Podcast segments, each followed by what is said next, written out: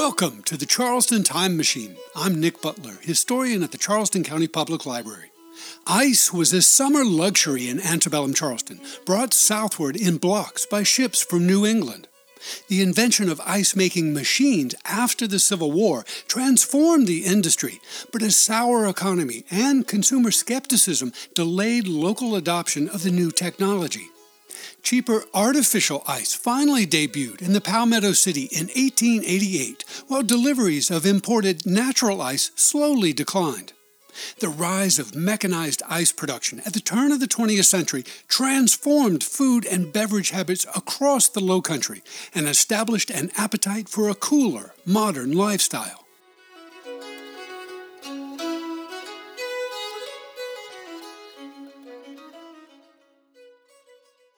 Charleston's first ice age, which I described in episode number 49, commenced in 1798 when ships from New England began bringing frozen water to the port of Charleston. The first wave of ice imports lasted for nearly a decade, followed by the disruptive War of 1812 and then a national post war boom. Massachusetts ice tycoon Frederick Tudor established a new ice house in Charleston in the spring of 1817, after which Charlestonians enjoyed regular access to northern ice to cool hot southern summers. Ice wasn't just for urbanites, however. Charleston was the nexus of frozen water deliveries to communities and households across the low country of antebellum South Carolina. The blocks were unloaded on the city wharves and hauled to specially designed ice houses within the Palmetto City. A portion of the imported natural ice was taken by boat to other coastal communities, and a portion was loaded onto wagons and transported inland. In antebellum Charleston, as elsewhere during the first three quarters of the 19th century, most of this natural ice was consumed by a new breed of food wholesalers who used it to extend the viability of fresh meat, seafood, fruit, and vegetables. These chilled foodstuffs could be shipped to distant communities or sold to the proprietors of newfangled restaurants. The owners of early commercial ice houses also rented space within refrigerated storage rooms to butchers and restaurateurs for storing cuts of meat and fish that didn't sell right away. Bar rooms and saloons could also sell summer novelties like iced drinks and ice cream to overheated customers. Last but not least on the ice food chain retail customers could purchase small quantities of ice for home use. Imported natural ice was a relatively scarce commodity in antebellum South Carolina, however, so the domestic use of ice was a luxury limited to a small portion of the population. Prior to the Civil War, there were just two ice importing firms in Charleston.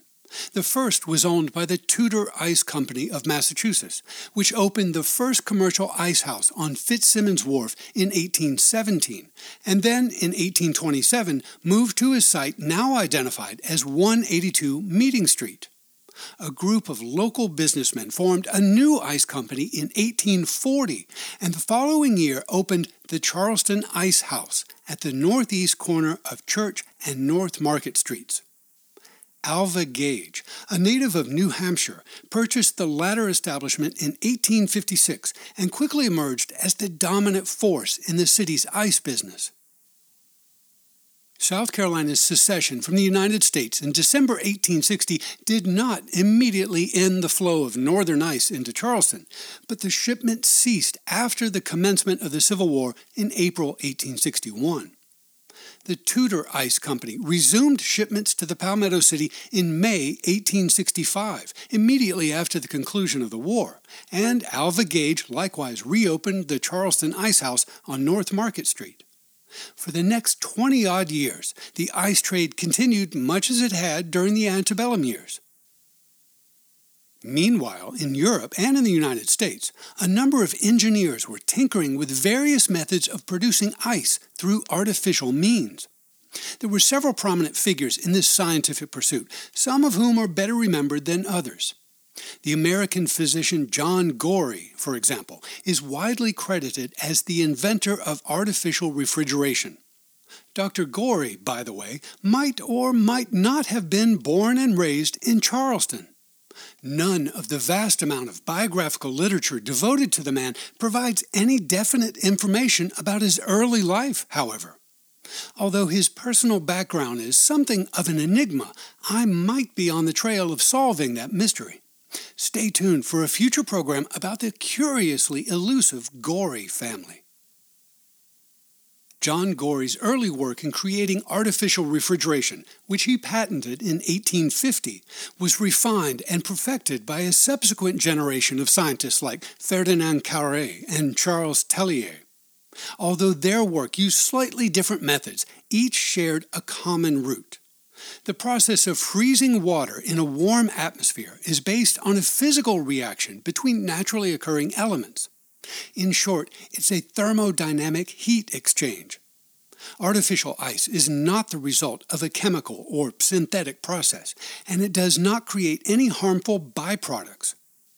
The mechanical production of artificial ice combines two distinct branches of science the laboratory study of natural elements and their physical properties, and the engineering of reliable and fairly compact steam powered motors.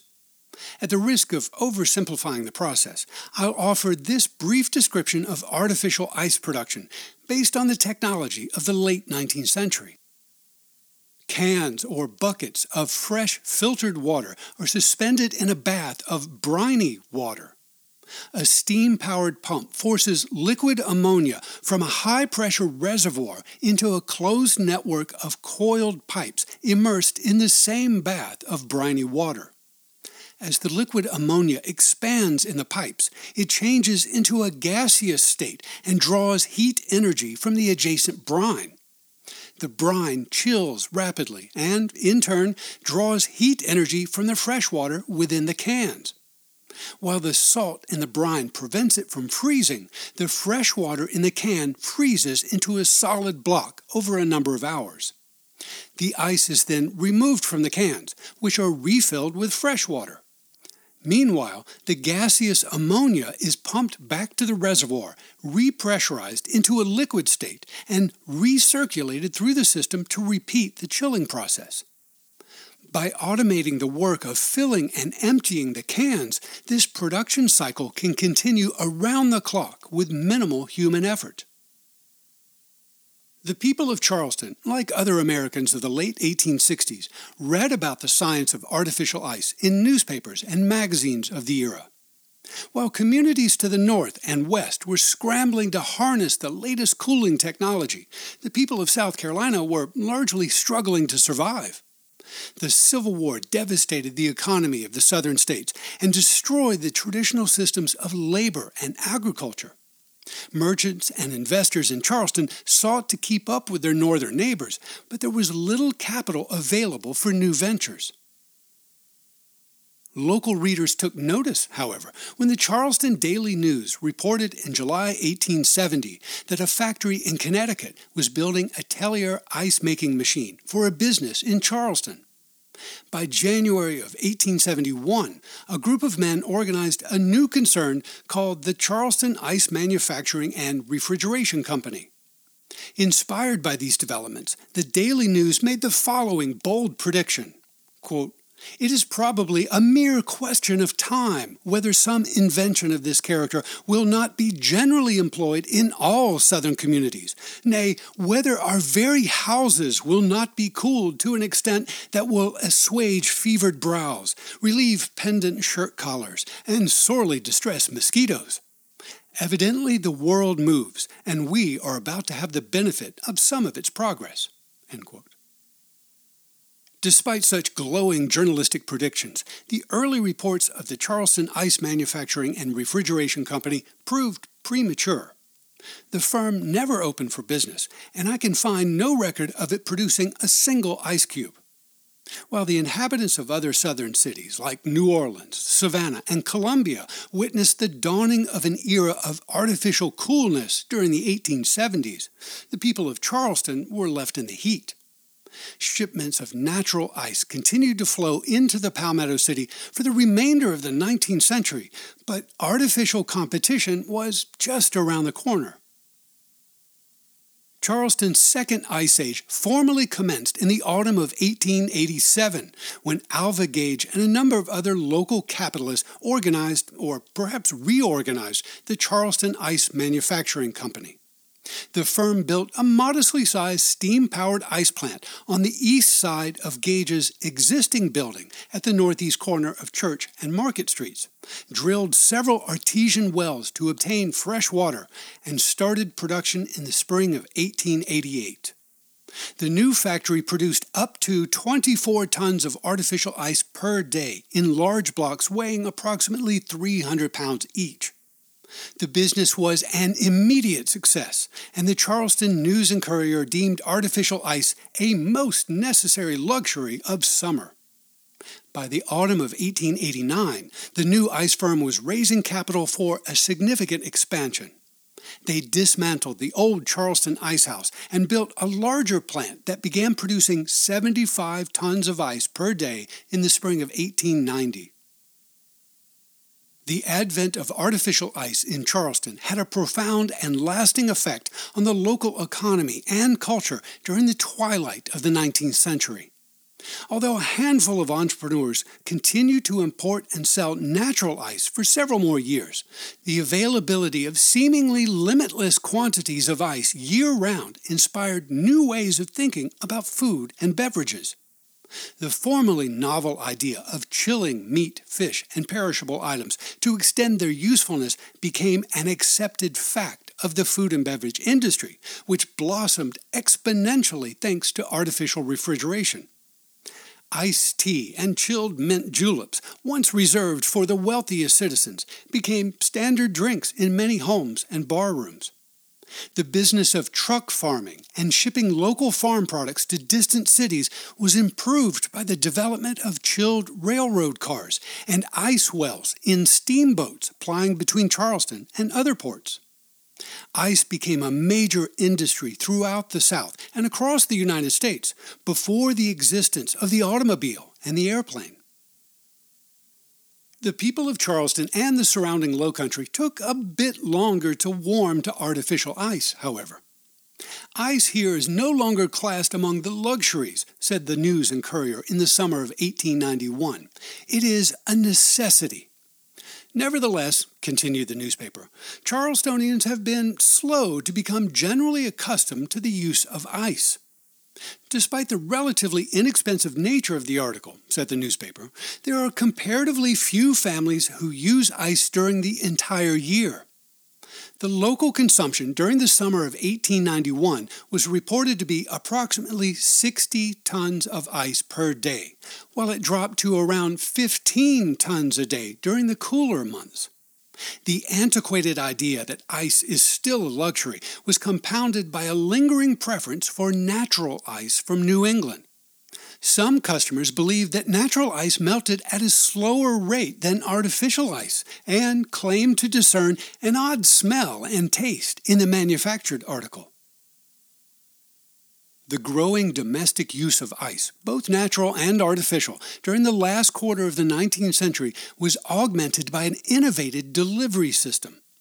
Prior to 1873, customers who wanted a relatively small amount of ice for home use were obliged to walk or ride to one of the local ice depots and carry home their melting purchase an upstart business called the Palmetto Ice Company started delivering blocks of natural ice to residential customers in the spring of 1873 using a small fleet of wagons pulled by mules and horses.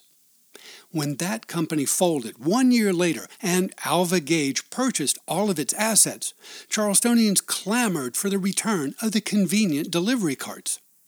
Mr. Gage, in his pre artificial ice days, grudgingly complied and thereby cemented a customer service model that continued into the middle of the 20th century.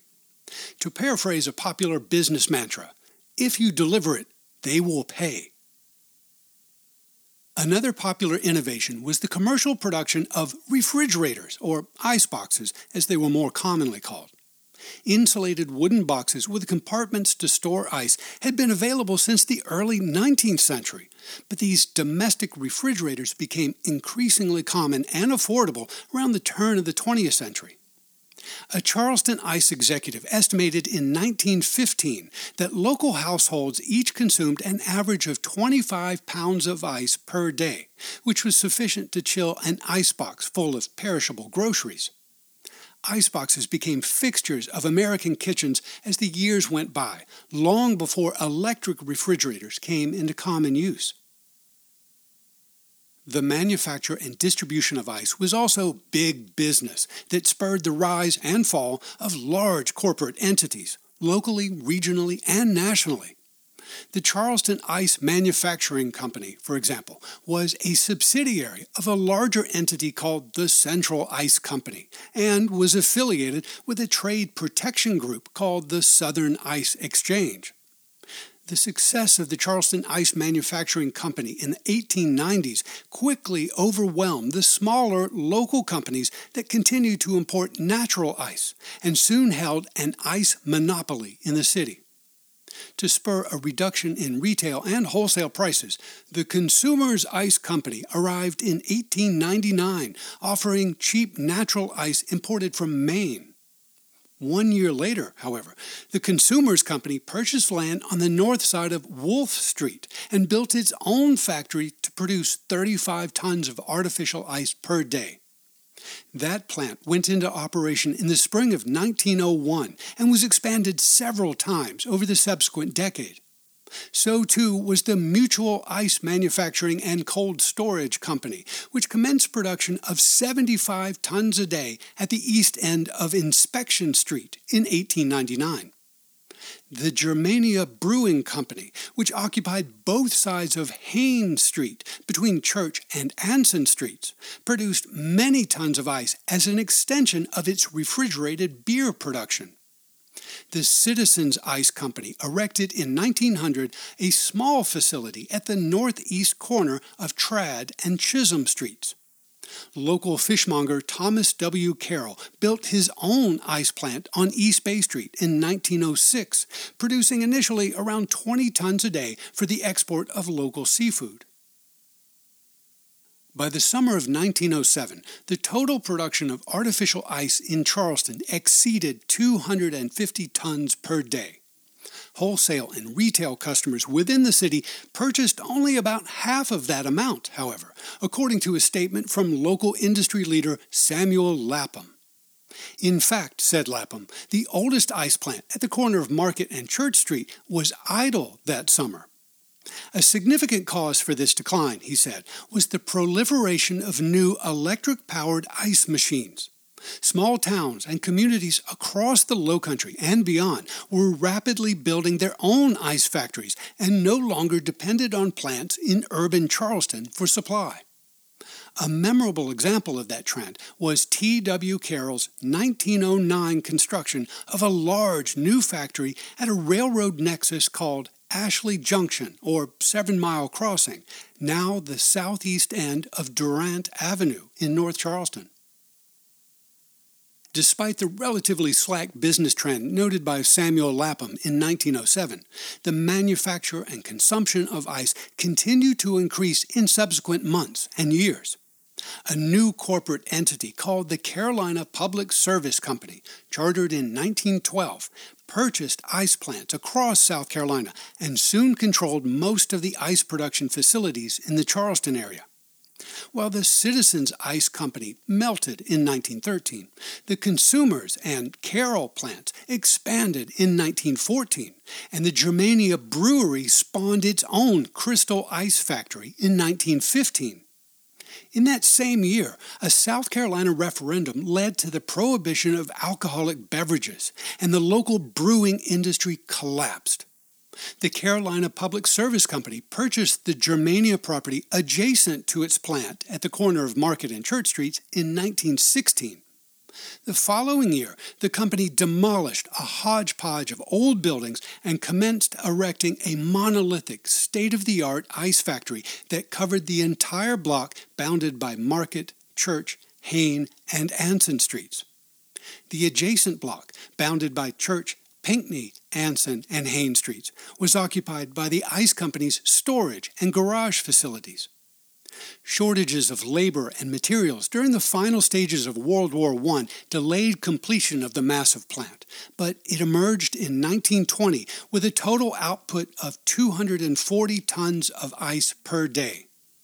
The appearance of a smaller entity, the Arctic Ice and Coal Company, at the east end of Columbus Street in 1917 further expanded the local market. At the beginning of the 1920s, and concurrent with the advent of a national prohibition of alcoholic beverages, the total ice production within urban Charleston exceeded 600 tons per day. Despite this large output, local consumers complained of ice shortages in the summer of 1918 and 1920, while local producers pushed their machines to maximum capacity. The last major development in the Charleston ice market was the organization of a new corporate entity in December 1924 called the Southern Ice Company, which immediately purchased nearly all of the local ice facilities and rebranded the delivery wagons. This moment represented the peak of manufactured ice in the Charleston area, after which a discernible evolution commenced. The most visible change in the local ice business was the mechanization of delivery. During the late 19 teens, a handful of gasoline powered trucks began delivering blocks of ice to residential customers within the city. The fleet of ice trucks increased steadily throughout the 1920s and 1930s, augmented briefly by several small electric vehicles better suited to Charleston's narrow streets. Conversely, a diminishing stable of horses and mules continued to pull ice wagons at a moderate trot to a shrinking radius of downtown customers through the 1940s. The last ice delivery mules were sold in October 1951, while the ice trucks reached farther into the suburbs to serve customers the domestic use of ice in general declined rapidly between the 1920s and the 1950s for a variety of reasons. The same technology used to manufacture blocks of ice was adapted to create refrigerated air, which could be used to cool confined spaces such as domestic refrigerators, delivery trucks, railroad cars, and ships. Ice was heavy, cumbersome, and perishable. In 1918, a local ice executive acknowledged that one quarter of all manufactured ice melted before it was used, a waste that ultimately proved both inconvenient and unsustainable. Refrigerated air, not frozen water, was the wave of the future during the second quarter of the 20th century. The home delivery of ice blocks declined sharply after World War II as a booming post war economy spurred a new spirit of consumerism. Electric refrigerators, which had existed for decades, quickly replaced the remaining ice boxes in households across America. The massive Southern Ice manufacturing facility on North Market Street was shuttered in the early 1950s and demolished in the autumn of 1960 while the company pivoted to the sale of electric appliances and heating oil. The business of manufacturing ice never disappeared, but it shrank and evolved with the times. Seafood wholesalers, for example, continue to use crushed ice to ship their products around the world, and packaged ice cubes are still available at supermarkets and convenience stores everywhere. Let's conclude this sprawling historical journey with a quick review and preview. Charleston's second ice age commenced with the arrival of ice making machines in 1888 that triggered an explosion of refrigerated commerce and domestic habits that continued into the middle of the 20th century frozen water imported from New England, the catalyst of Charleston's first ice age in 1798, disappeared from local markets in 1901, and manufactured ice became an increasingly local commodity in the early years of the new century. The proliferation of artificial refrigeration fueled a growing appetite for the chilled beverages and chilled food preservation that we now take for granted. The technology behind the creation of ice in a warm atmosphere, pioneered in the mid 19th century, also spawned new concepts of personal comfort and health in the second quarter of the 20th century. artificially chilled air, a refreshing luxury that debuted after the jazzy era of Prohibition, rendered Charleston's sultry summers more bearable, which in turn encouraged more tourists to drop by for a visit or settle here permanently. In a future program, perhaps next summer, we'll crank up the air conditioning and explore the chilling details of Charleston's third ice age.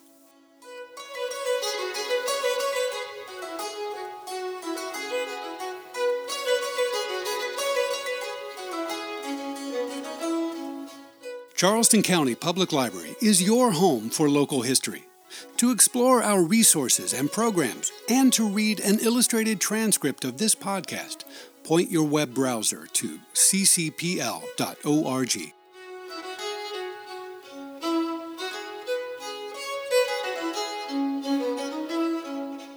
Thanks for listening to the Charleston Time Machine. This is Nick Butler, and I'll see you in the future.